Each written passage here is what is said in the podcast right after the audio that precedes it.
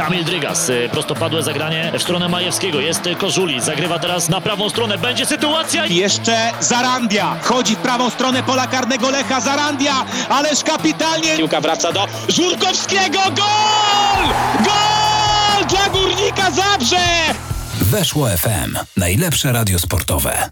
Czwartek, godzina 20. Stacja Poznań. Stacja Poznań jak co tydzień na antenie weszło FM. Damian Smyk przy mikrofonie. Kłaniam się. Koniec roku zbliża się wielkimi krokami, więc dzisiaj ostatnia albo przedostatnia stacja Poznań e, w tym roku. A co dzisiaj w stacji. Dzisiaj w stacji porozmawiamy sobie dość szerzej o Warcie Poznań, o której tydzień temu nie mówiliśmy. Tydzień temu e, rozmawialiśmy głównie o Lechu Poznań, właściwie tylko o Lechu Poznań, a dzisiaj przyszedł taki moment, żeby podsumować ten rok Warty Poznań. Z Szymonem rozmawiamy o tym, e, jak, jaki to był sezon, właściwie jaki to był rok dla Warty Poznań, bo przecież był to rok w pewnym sensie spektakularny, biorąc pod uwagę wiosnę, biorąc pod uwagę wynik na koniec sezonu, ale był to też rok trudny, jeśli spojrzymy na jesień i na to, gdzie Warta w tym momencie się znajduje. Z Szymonem Mierzyńskim rozmawiamy też o transferach, które do Warty na pewno będą. Będą to cztery nazwiska przynajmniej. Pierwsze nazwisko Nilo Maenpy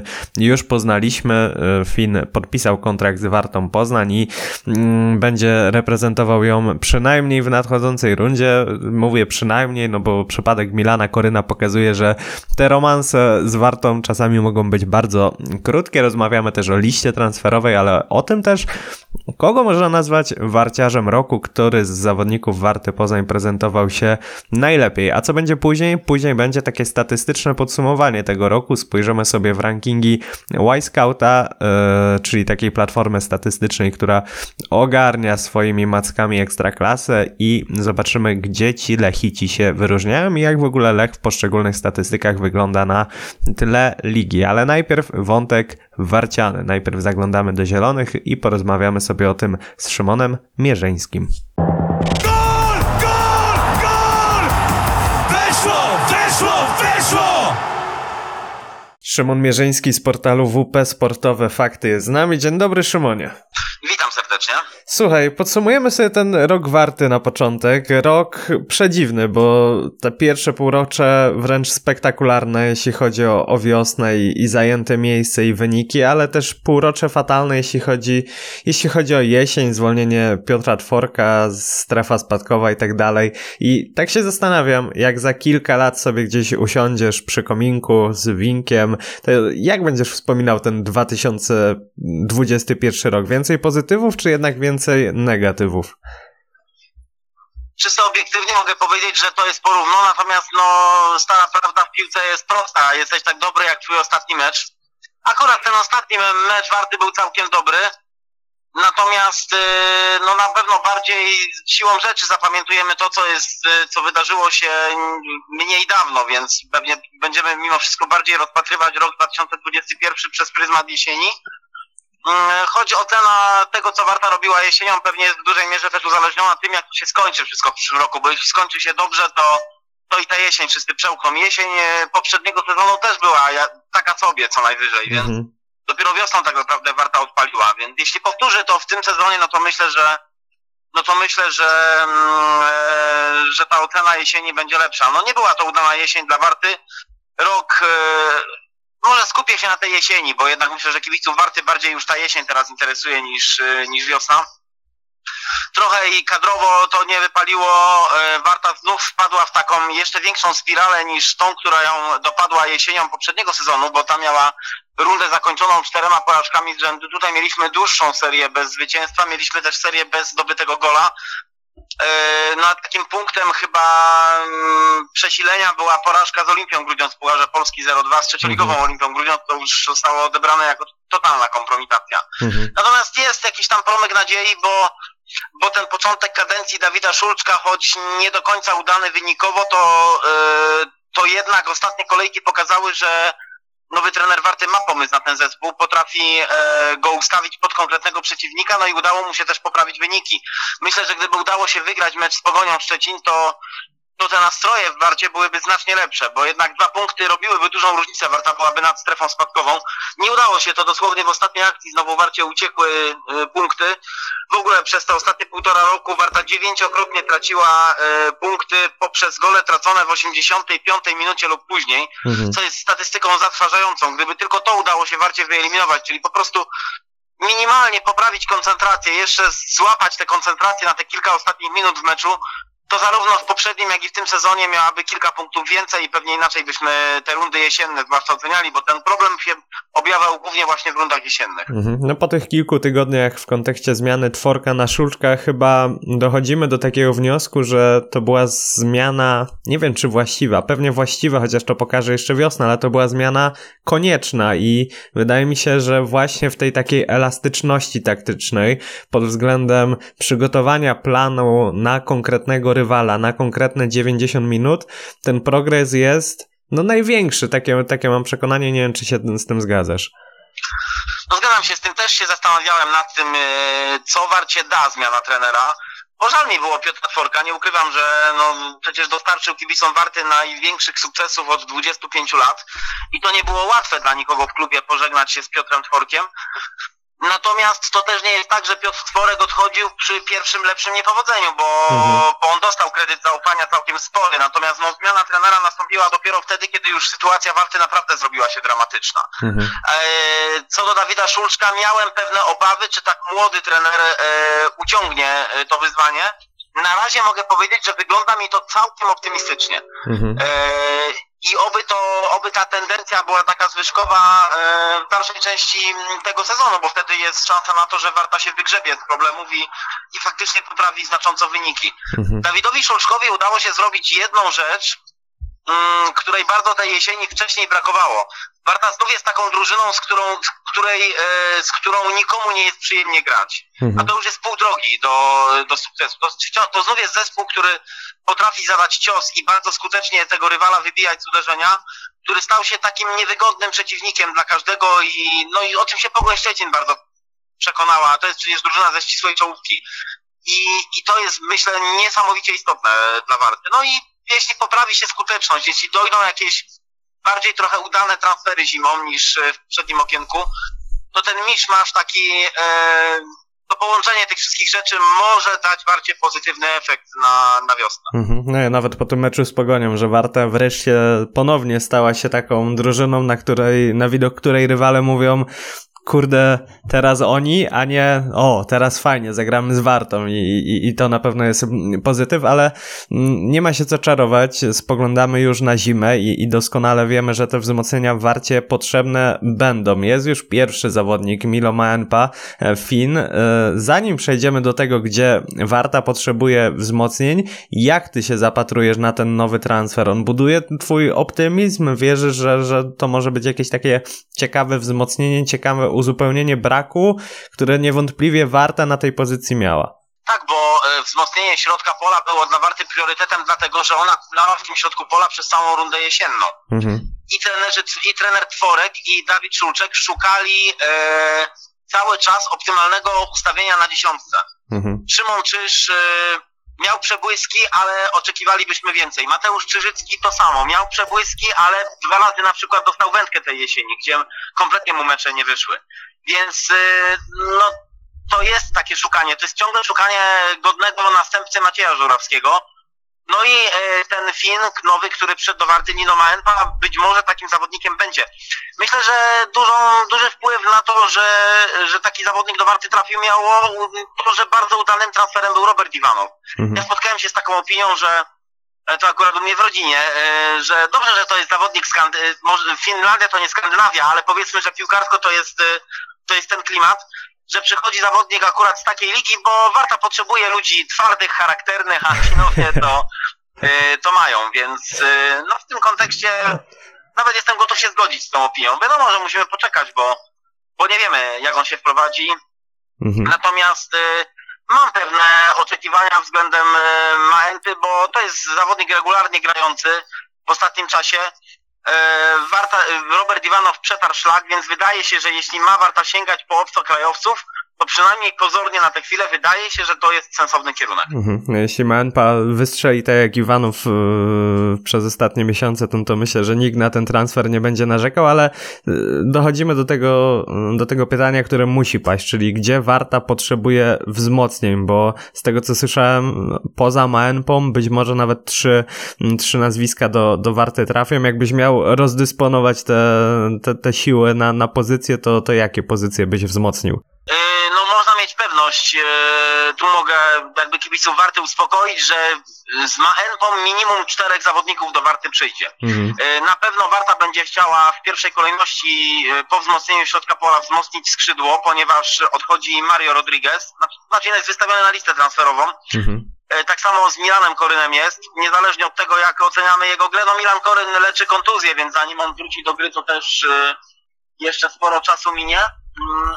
Przy czym moim zdaniem on do gry w Barcie już nie, nie, nie wróci, bo się nie sprawdził. Więc Warta tak naprawdę odpala dwóch skrzydłowych, więc musi te pozycje wzmocnić, bo na wiosnę wróci Michał Jakubowski, e, jest Jason Papo, e, no i właściwie to tyle. Mhm. Więc, więc y, minimum jeden zawodnik na skrzydło musi do Warty trafić. Jeśli Jędrzej Grobelny trafi na wypożyczenie, to trafi do Warty nowy bramkarz. W ogóle Mhm. jestem zdania takiego, że brakuje trochę takiej mocnej konkurencji dla Adriana Lisao, tak jak on na przykład był Daniel Bielica w zeszłym sezonie. Mhm. Oni ze sobą rywalizowali, co bardzo Wartę na pozycji bramkarza wzmacniało, bo który by nie grał, bronił dobrze. O tej jesieni trochę brakowało e, tego wsparcia dla Adriana Lisa, wsparcia, a jednocześnie konkurencji, która by go też pozytywnie nakręcała. E, Pewnie na pozycji wahadłowych jeszcze trener Szulczek będzie chciał coś tam, coś tam jeszcze pomanewrować. Więc są, są pozycje Warcie, właściwie tylko środek obrony nie wymaga wzmocnień, bo jeśli jest Iwanow, jest Ławniczak, jest, e, jest e, Bartosz Kiliba, który wróci po kontuzji, Łukasz Trałka prze, e, przekwalifikowany na środkowego obrońcę.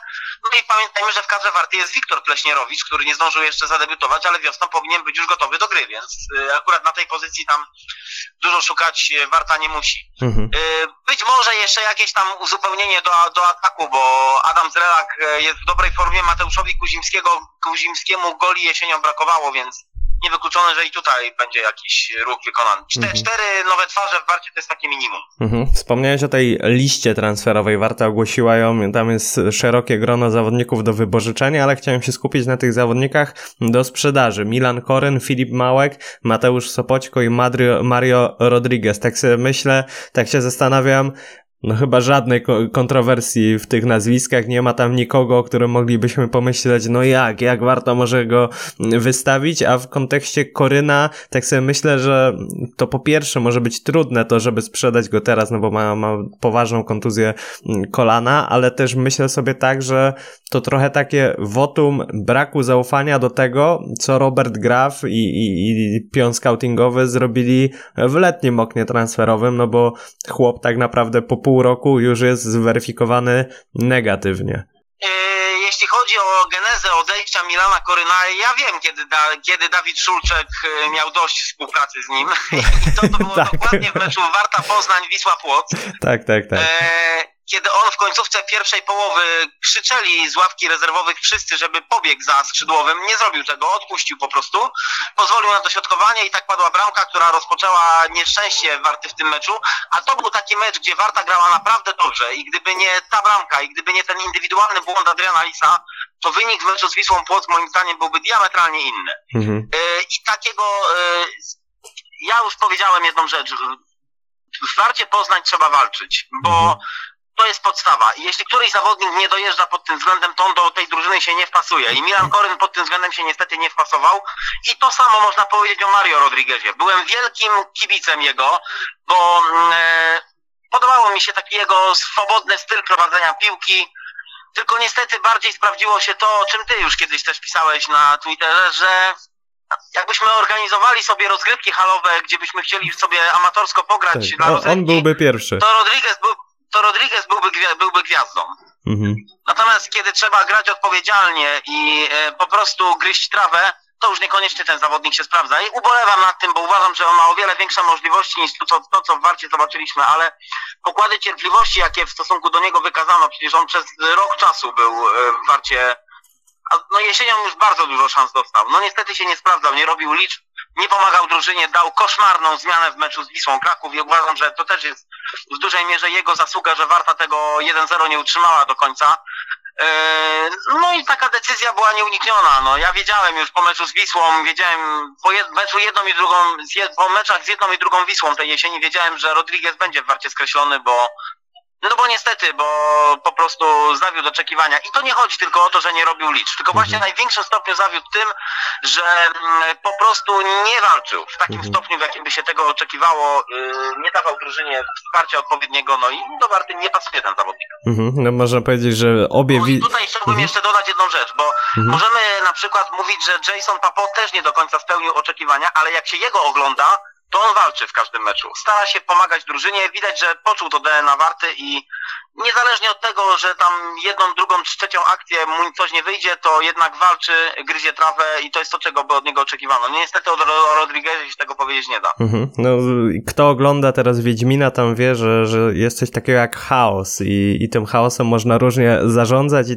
ten Jason Papo, on tak, mam wrażenie, że ten chaos ma, jeszcze nie umie nim zarządzać, ale coś tam może z tego być, natomiast w kontekście Mario Rodrigueza to nawet tego chaosu nie było i, i nie było liczb i, i nie było niczego, ale wspomniałeś wcześniej o, o, o tych możliwych wzmocnieniach i, i wymieniłeś tam też pozycję wahadłowego. Ja tak sobie pomyślałem o takim zawodniku jak Jakub Kuzdra, który właśnie mm, rozstał się z greckim klubem i, i wróci być może do Polski.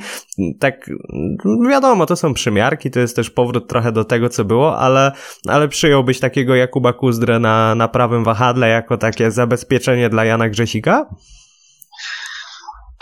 Żebym przyjął. Mało tego już e, przekazałem, że tak powiem, co o tym myślę.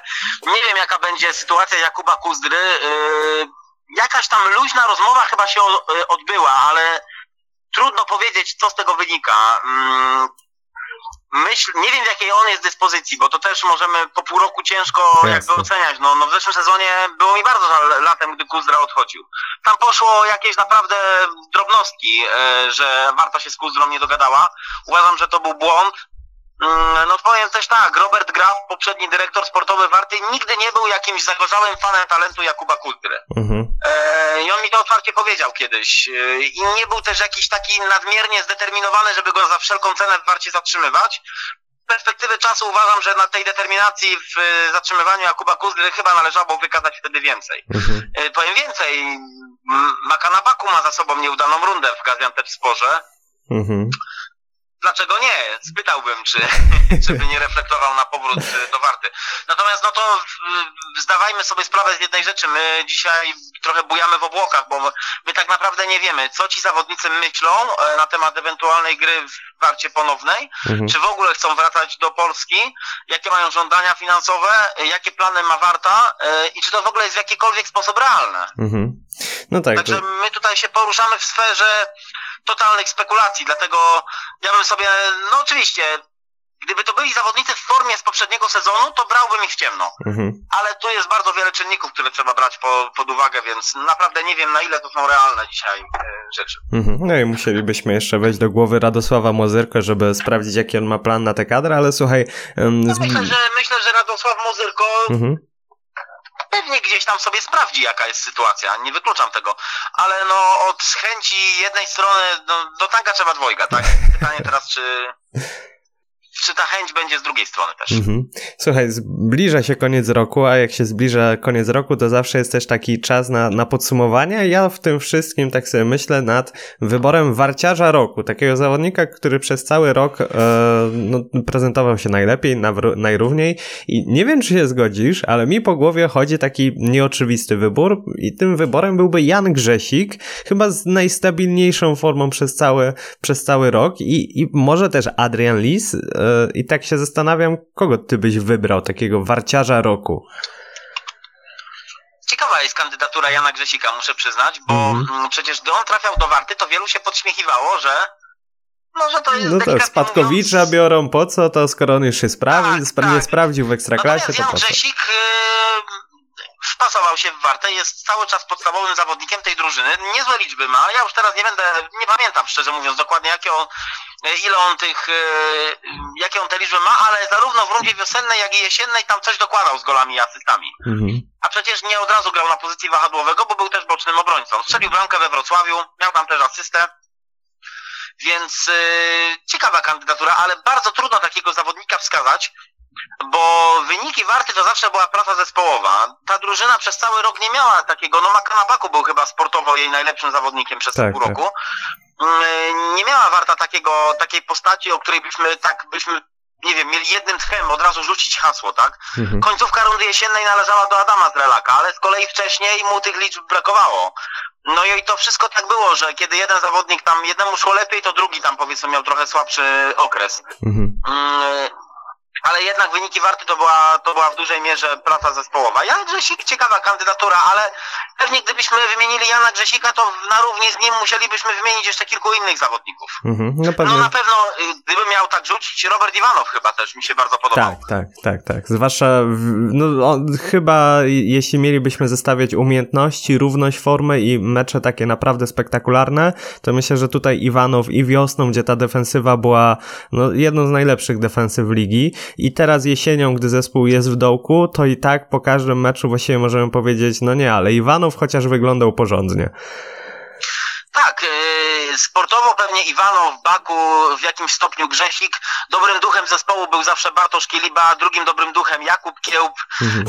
Adrian Lis potrafił wyczyniać w bramce rzeczy spektakularne, choć akurat jesienią też mu się zdarzały jakieś indywidualne pomyłki, moim zdaniem spowodowane tym, że był trochę za mały nacisk za jego plecami. Mhm. Eee, I gdy będzie konkurencja, to i Adrian Lis jest takim bramkarzem, że on, mi się wydaje, na niego to konkurencja fajnie działa Mhm. on wtedy łapie, łapie wyższą formę i broni, broni lepiej, więc, y, ale no Warcie naprawdę, no, gdybyśmy tak mieli na przykład z Lecha Poznań wymieniać, to pewnie rzucilibyśmy od razu Amaral, Isak, Mhm. y, byli tacy zawodnicy, którzy ciągnęli te grofy, Jakub Kamiński, natomiast w Warcie to jest bardzo, te akcenty w Warcie są bardzo równomiernie rozłożone i może tych spektakularnych nazwisk jest mało, ale jako cały zespół to, mm, to tak funkcjonuje w bardziej wyrównany sposób. Mhm. No dobra, to ostatnie pytanie. Wiem, że te, zadawanie tego pytania przed oknem transferowym może być e, no, niewdzięczne dla ciebie, natomiast postawiłbyś dzisiaj pieniądze na to, że Warta Poznań jednak się utrzyma i jesienią nadal będziemy oglądać ją, ją w Ekstraklasie? dostałem takie pytanie już e, i wtedy mm, powiedziałem coś takiego. Warta wychodziła już, to znaczy inaczej, na dziś uważam, że ta kadra Warty jest w stanie wyprzedzić Górnika Łęczna i Termalikę, e, natomiast brakuje mi tutaj trzeciej drużyny, którą mogłaby wyprzedzić Mhm. e, i to faktycznie mnie zastanawia. Natomiast powiem tak, przewrotnie, Warta już wychodziła z takich kłopotów, e, że, że po prostu uważam, że to, co jest teraz w tabeli, nie robi, nie musi na niej robić przesadnie dużego wrażenia Mhm. jak ci piłkarze, zwłaszcza którzy są w warcie dłużej, sobie usiądą i zaczną analizować, czy nas stać, czy nas nie stać, co musimy zrobić, żeby się utrzymać, to myślę, że nie będą im się trząść nogi, bo oni już po prostu mają za sobą takie przeżycia, że odrobienie dwóch punktów straty do bezpiecznej strefy nie sądzę, żeby im powiązało nogi, ale musi być też y, wsparcie tego typu, żeby to były sensowne, przemyślane, realne wzmocnienia zimą.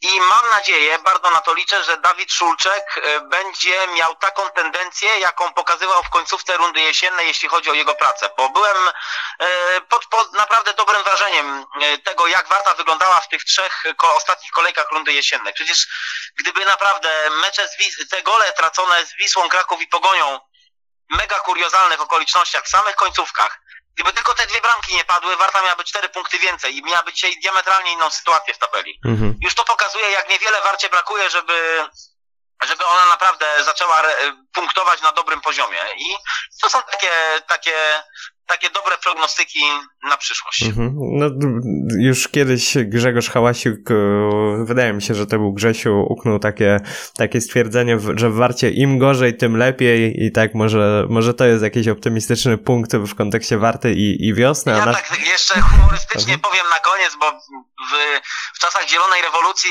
e, po meczu wygranym na bułgarskiej z GKS-em Katowice, tam w obecności 20 tysięcy ludzi, robiłem rozmowę z Krzysztofem Gajtkowskim, ówczesnym zawodnikiem Warty. Wtedy Warta już opuściła strefę spadkową i on takim tym swoim śląskim, e, śląskim e, takim akcentem mówi, że już się, już się wyrwaliśmy z tego szamba.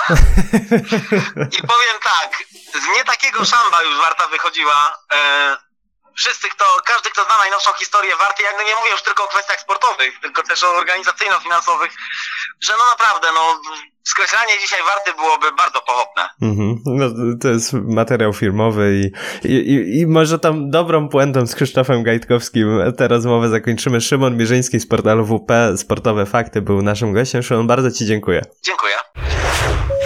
Słuchasz Weszło FM. To był Szymon Mierzyński, to był wątek Warty Poznań, a teraz przechodzimy do Lecha Poznań i zajrzymy w statystyki, zaj- zajrzymy trochę głębiej w to, jak Lech prezentował się jesienią. Jeśli będzie słychać wklikanie, to znaczy dlatego, że e, poruszam się gdzieś po tych zakładkach Scouta. Natomiast Lech Poznań jest liderem. Lech Poznań ma najlepszy atak i następną defensywę, najlepszą defensywę w lidze, co każdy może sprawdzić wchodząc sobie na oficjalną tabelę rozgrywek, ale zerknijmy trochę głębiej. Yy, Jeśli chodzi o strzały, Lech Poznań oddał najwięcej strzałów podczas rundy jesiennej 343 uderzenia. Druga pod tym względem Lechia Gdańsk ma o około 60 strzałów mniej. Mm, Lech Poznań uderza zdecydowanie najczęściej 16,6 strzała, strzału na mecz. 37% tych uderzeń było celnych. Co ciekawe, tylko 34 razy Lech oddawał strzał głową, czyli średnio co dziesiąty strzał jest oddawany głową przez Lechitów.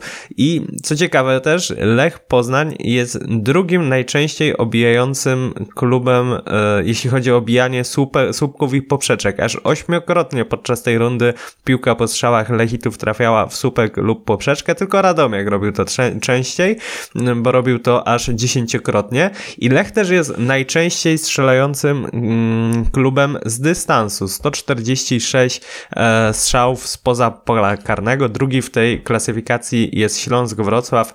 138 uderzeń. Jeśli chodzi o pojedynki w ataku, jeśli chodzi o e, taką grę 1 na 1, Lech tutaj jest paradoksalnie dość nisko, bo to jest e, no druga połowa stawki, 475 takiego, takich 1 na 1 i takich driblingów. Rozwala tutaj kat- konkurencję e, Raków Częstochowa, który ma no, grubo ponad 100 tych driblingów więcej, 611 driblingów. Natomiast jak Lech wypada, jeśli chodzi o skuteczność, no tutaj jest już zdecydowanie lepiej, że aż 58,5% driblingów Lecha było skutecznych jesienią i wyprzedza go tu, tutaj tylko Termalika Brookbet Nieciecza. Lech jest też pierwszy w lidze, jeśli chodzi o kontakty z piłką w polu karnym rywala. 512 mm, kontaktów z piłką w polu karnym przeciwnika, średnio 24,9 na mecz. Druga pod tym względem jest Pogoń Szczecin, ale tutaj jest już e, wyraźna przewaga. E, Lecha, czyli 512 Lecha, 469 Pogoni, 385 Lechii Gdańsk. No, robi się trochę liga dwóch, być może nawet trzech prędkości jeśli chodzi o te kontakty z piłką w polu karnym. Jeśli chodzi o statystyki defensywne, no tutaj siłą rzeczy Lech Poznań nie będzie w czołówce, bo rzadko broni, rzadko ma okazję przyjmować rywala pod własną bramką czy na własnej połowie, ale na przykład Lech broni skutecznie, no bo jeśli spojrzymy sobie na um, pojedynki w defensywie, to tutaj Lech pod względem skuteczności jest pierwsze egzekwo z Górnikiem Zabrze. Oba te, obie te drużyny e, wygrywają najwięcej pojedynków w, defensy, w defensywie, średnio 60 52% mm, w tej, w tej rundzie. E, ciekawa jest też statystyka intensywności pojedynków, czyli mm, pojedy intensywności gry w obronie, czyli jeżeli weźmiemy e, pojedynki, odbiory i przechwyty na minutę posiadania piłki przez rywala, to tutaj Lech jest na czwartym miejscu, jeśli chodzi o ten indeks intensywności. Średnio tych takich starć o piłkę, odbiorów czy, czy przechwytów ma e, 6, sześć takich prób na mm, minutę posiadania piłki przez rywala. Wy, wyżej jest tylko Wisła Płock, Legia oraz e, Wisła e, Kraków. Jeśli chodzi o popełnione faule, to tutaj Lech jest e, no siódmy od końca, czyli Lech fauluje niemal najmniej w lidze, natomiast myślę, że ciekawsze będą te statystyki mm, kreacji, statystyki budowania gry. Nie ma innego klubu, który wykonałby więcej podań w trakcie rundy jesiennej od Lecha Poznań 8729 podań Lecha Poznań, to jest najlepszy zdecydowanie wynik w Ekstraklasie, druga jest Legia, trzecia Wisła Kraków. Podobnie jest jeśli chodzi o podania prostopadłe, 202, 202 takie próby przy 35% skuteczności, druga jest Jagiellonia, 176 prostopadłych podań. Podania kluczowe, nie ma niespodzianki, Lech Poznań odjeżdża konkurencji, 107 kluczowych podań, druga jest Lechia Gdańsk, 83 kluczowe y, podania. Jeśli chodzi o podania w tę trzecią tercję boiska, czyli jakbyśmy podzielili sobie boisko na trzy części, e, pierwsza to jest na nasz, bliżej naszej bramki, druga środkowa, trzecia bliżej bramki rywala, to tutaj no, to nie będzie zaskoczenie. Lech znów jest najlepszy. 1197 podań w ofensywną tercję yy, rywala. Niezła skuteczność, czwarty wynik w lidze, ale, ale do pierwszego, co ciekawe, Piasta Gliwice, który jest najskuteczniejszy o te podania i podaje celne, yy, straca, strata jednego punktu procentowego, więc, yy, więc widzimy, że ta skuteczność też jest dobra. Jeśli chodzi o podania, średnią liczbę podań na minutę posiadania piłki, Lech jest tutaj czwarty w lidze, czyli Lech dość szybko gra. E, wyżej znów są obie Wisły, Legia Warszawa oraz Lech Poznań, który średnio podaje 14 razy na minutę posiadania piłki. Podania, Wisecout nazywa to smart passes, czyli takie podania nieoczywiste, podania kreatywne, podania wymykające się trochę mm, spod takich standardowych.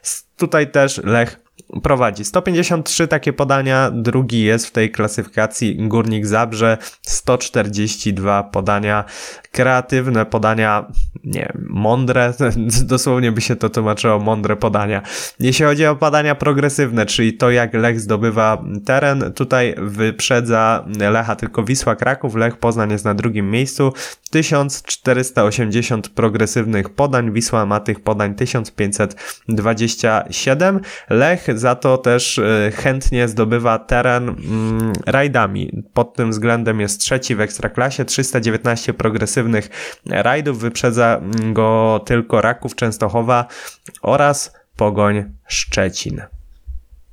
Teraz przechodzimy do takich indywidualnych wyróżnień, czyli e, no, rankingów, zestawień na poszczególnych pozycjach. Najpierw zajmę się mm, czymś takim jak Y-Scout Index, czyli e, Y-Scout ma taki swój algorytm, który wybiera piłkę najlepszych piłkarzy na poszczególnych pozycjach i tutaj znalazło się miejsce dla czterech lechitów na poszczególnych pozycjach, czyli João Amaral jako środkowy pomocnik oraz dwójka stoperów Bartosz Salamon i Antonio Milić. Oni, oni znaleźli uznanie w tym algorytmie, algorytmie e, Y-Scouta. Jeśli chodzi o kreowanie sytuacji, właśnie dochodzenie do sytuacji, no to tutaj yy, Mikael Iszak jest absolutnie najlepszy w Ekstraklasie. Koledzy stworzyli mu 12,5 gola oczekiwanego i to pokazuje trochę, że Szwed nie był w jakiejś doskonałej formie jesienią, bo goli ma 10, czyli algorytm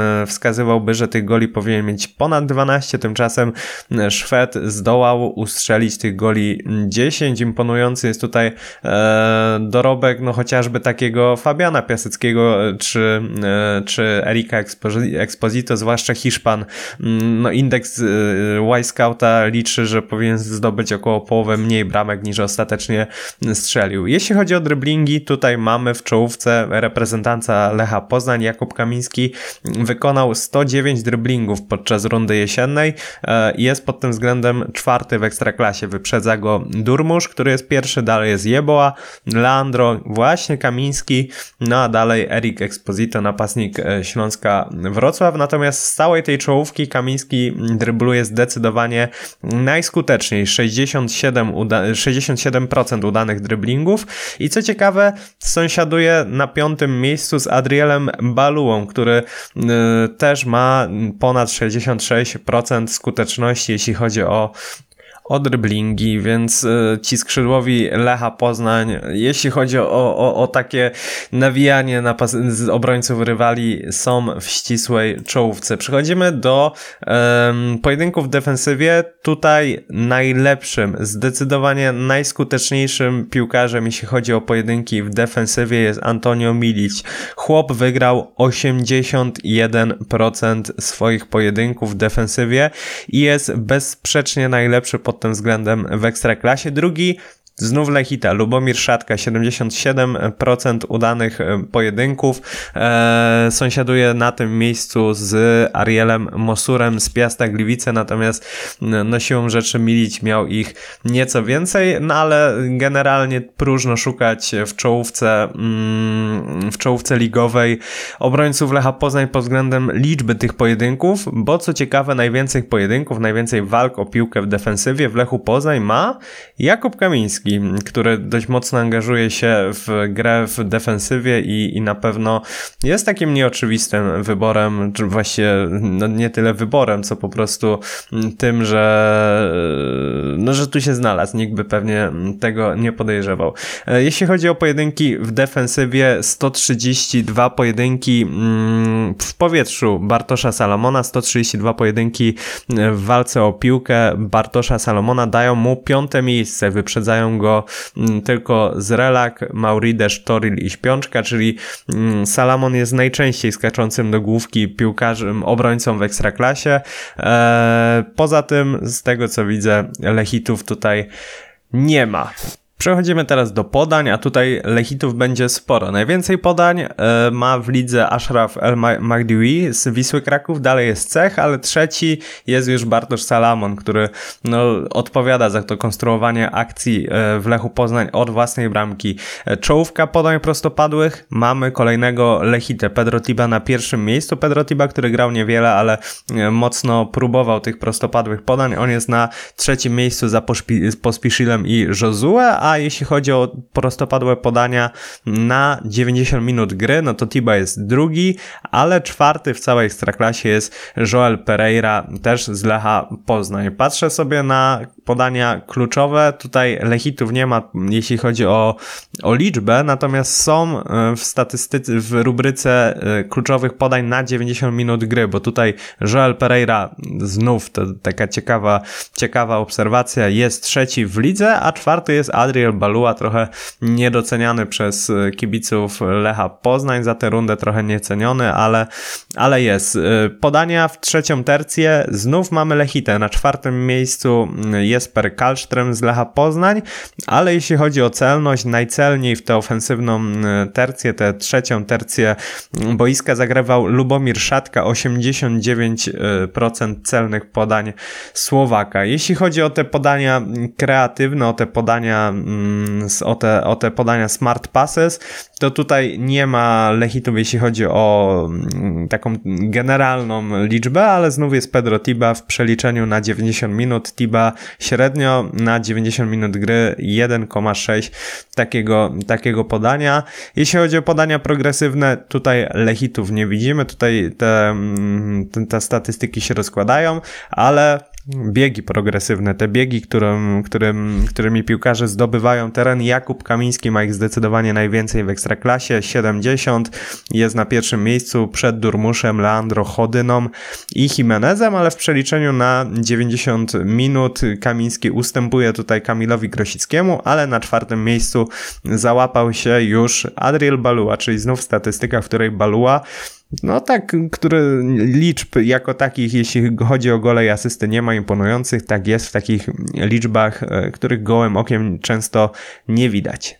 No i tak jak powiedziałem na początku, w tej jedenastce łączonej za najlepszy dorobek na poszczególnych pozycjach jest Amaral, a wśród stoperów Salamon i Milic. I to na tyle, jeśli chodzi o to podsumowanie statystyczne. Być może zrobimy jeszcze o tym taki większy tekst na weszło. Pewnie tam Lechitów też uwzględnimy. A ja za dzisiaj dziękuję. Prawdopodobnie usłyszymy się jeszcze za tydzień, natomiast wypada złożyć Wam życzenia świąteczne. Yy, No i składam je. Wszystkiego dobrego odpocznijcie, trochę zdystansuj się, zdystansujcie się od piłki, najlepiej wyłączyć Twittera, najlepiej wyłączyć Facebooka.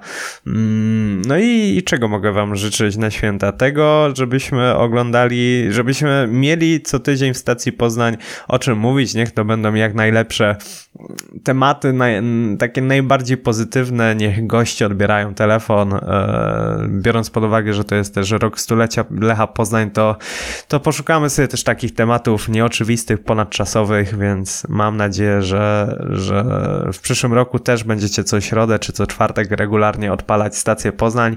Ja za dzisiaj dziękuję. Damian Smyk, stacja Poznań, kłaniam się. Do usłyszenia i jeszcze raz wszystkiego dobrego na te zbliżające się święta. Słuchaj nas na weszło.fm.